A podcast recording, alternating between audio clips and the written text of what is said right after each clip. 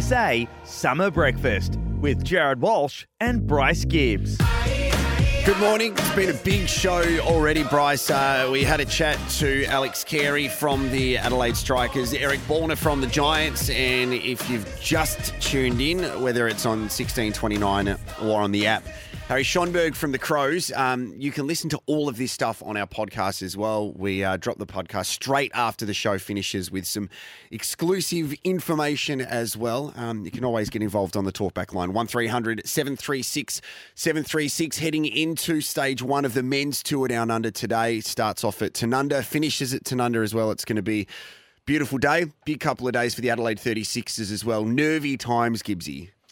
Pretty much win or go home, isn't it? I think they need to win all three of their last games to be any chance of making the finals. And no better person to talk to about that is our very own, the big show, Brett Maher. Morning, Marzi, Hall of Famer.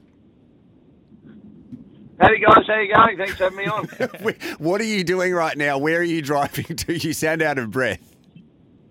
Oh, sorry, I'm sitting here. Scotty Nettis is in the car with me, and we're driving to St. Clair so that we can look after 160 little gems of kids today at the 36ers camp. No, this is good because Marzi and Scott have a brilliant banter. It's a little bit inappropriate at times, but taking care of the next generation of basketballers. Let's talk about the current generation. A match against the Brisbane Bullets tomorrow night. Then we are back home on the 21st of Jan playing Melbourne United. It's, I mean, in your view, Marzi, how would you view the season for a supporter? It's been frustrating. I think frustrating is the main word, and disappointing. I would have thought that this team, looking at them on paper and talent-wise, would have been in the top four. Obviously, it's a very close league, and some teams have probably outplayed themselves. They've played very, very well, and then teams like Illawarra and that have really struggled. We've kind of lost a couple of really close ones through the season, which I think could be telling down the stretch. But yeah, as you touched on, we've got to win all the remaining games, and this game against Brisbane won't be an easy one. They've just come off a really good win against the Phoenix, and will probably have their tails up, so it's going to be tough up there. So you mentioned that the season hasn't quite gone to plan this year. Can you nail it down to something, Marzi? Is it the team's offence? Is it we're not getting enough stops on defence? Is it just inconsistencies in games, lapses in games that are causing us to fall on the other side of winning? Yeah, I think consistency is a big word. They seem to have one really good quarter every game, and in a lot of games that's been enough to win them the game and get them out of a lot of trouble. But for me, their starts for most of the year have been really poor, and they've been digging themselves really big holes that have been hard to get out of, especially against quality teams. At different times they looked a little bit lost on offense and don't seem to get a lot out of the offense. And then defensively, not probably one of the best defensive teams out there at the moment as far as effort and as far as just even looking at their rules. I can't really work out what they're trying to do to stop the teams defensively. So few things up in the air that are confusing and a little bit frustrating, but I don't think they're out of the equation yet by any means. I think they can certainly put it all together and come back, and they do have played very well against the top teams like Sydney and New Zealand. So, they're certainly still in with a chance, but just need a few things to go right. I think the frustrating thing as well, Marzi, is as you just said, we can mix it with the best in the competition, but it's those matches that we're predicted to win or win comfortably that go the other way. Do you think there's a fair bit when it comes to what's going on between the years about the approach to matches? You look at what's coming up, then Brisbane, as you said, then a couple of games against Melbourne United in Cairns and Sydney, who have locked away top two basically as well. So you need to ensure that we're switched on. Yeah, definitely. And Melbourne United were looking pretty terrible in the first half of the season. They've really turned it around and strung a heap of wins together and are playing really well as well. And we're coming off of a couple of bad losses, I would say. So you need to turn that around, especially when the home games are really key. And then, as has happened all year, winning on the road these days has become commonplace. So if we can sneak a couple of those, I would say we need to win probably 4 out of those last 5 games to have any chance of making the playoffs. And yeah, it'll be a tough road, but certainly not inachievable. Do you expect maybe the team just to go out and have play with nothing to lose? And usually if teams do that, you can actually go on a little bit of a run. Do you reckon that'll be the focus and the message leading into the last couple of games of the year? You know, some people might write us off, some people won't have any expectations of us, but that actually can play into your hands and the boys can potentially play with a bit more freedom and just leave it all out on the court.